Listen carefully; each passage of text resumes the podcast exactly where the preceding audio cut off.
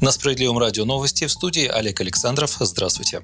Российские военнослужащие будут получать ежемесячную надбавку к окладу. Министр обороны Сергей Шойгу подписал приказ о введении ежемесячной надбавки для офицеров, прапорщиков, сержантов и солдат контрактной службы на среднюю сумму 23 тысячи рублей. Об этом Шойгу сообщил во вторник на селекторном совещании в военном ведомстве. Надбавка будет начисляться с 1 июля этого года отдельным категориям военнослужащих летного состава, плавсостава, Главного управления Генерального штаба и ракетных войск стратегического назначения. Однако каким именно именно категориям военнослужащих полагается новая выплата, министр обороны не уточнил. Но отметил, что надбавка устанавливается от оклада по воинской должности для офицеров 100%, для прапорщиков и сержантов 110%, для солдат 120% и затронет более 45 тысяч военнослужащих.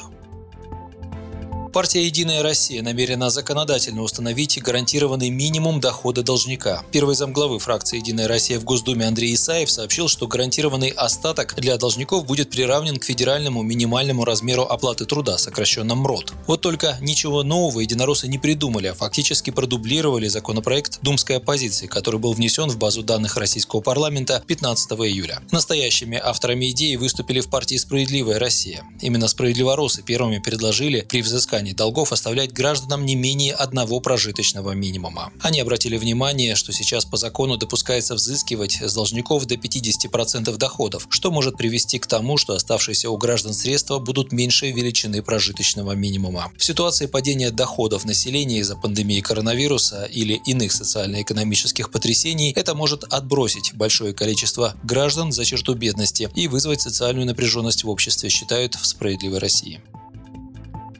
А пока в партии власти экспроприируют чужие идеи, в самой СССР добивается повторного рассмотрения в качестве федеральных законов тех поправок в Конституцию, которые не вошли в принятую 1 июля новую редакцию. В частности, справедливорос обращает внимание парламента и правительства на необходимость возвращения к дореформенному возрасту выхода на пенсию и ежегодной индексации всех без исключения видов пенсий и социальных пособий, введение запрета на принятие законов и других нормативных актов, которые отменяют социальные обязательства государства перед гражданами гражданами без предоставления возмещения. Исключение из Конституции слова о независимости Банка России. Наделение Центробанка ответственностью за обеспечение роста экономики и занятость населения, а также лишение людей, совершивших особо тяжкие преступления российского гражданства.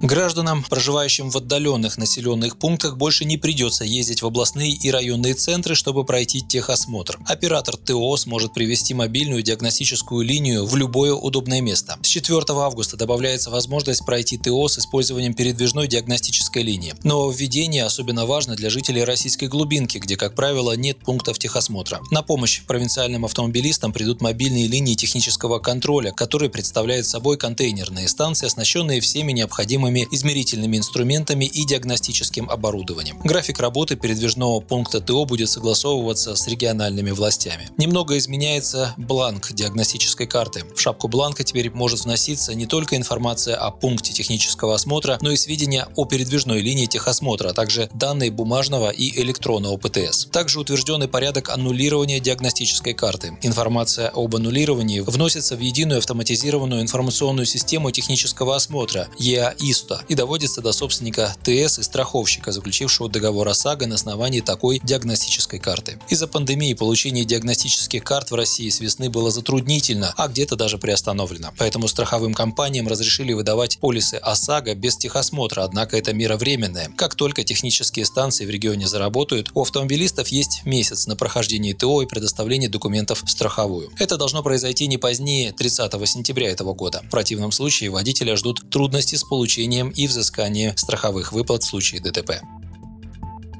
И еще одна новость для автомобилистов. В России вступил в силу новый национальный стандарт на автомобильные номера. Теперь мотоциклистам и водителям американских, а также праворульных японских автомобилей станут доступны номера нового формата. Речь идет о вступлении в силу ГОСТа, который вводит компактные номера на мотоциклы размером 190 на 145 мм, вместо нынешних 245 на 185 мм. Также новым стандартом владельцам машин с нестандартным местом их крепления для автомобилей из США и Японии разрешено использовать задние двух двухстрочные номера. Кроме того, мопеды, ретро и спортивные автомобили получат свои специальные госзнаки. Министерство экономического развития ранее предложило дать возможность гражданам приобретать красивые автомобильные номера через портал госуслуг. Разработчики со ссылкой на данные из открытых источников отмечают, что цена на красивые номера может варьироваться от 10 тысяч рублей до 10 миллионов рублей за штуку. Средняя же цена может составлять порядка 300 тысяч рублей. Вот такие идеи в головах у чиновников. Оставайтесь с нами, слушайте «Справедливое радио». Всего доброго.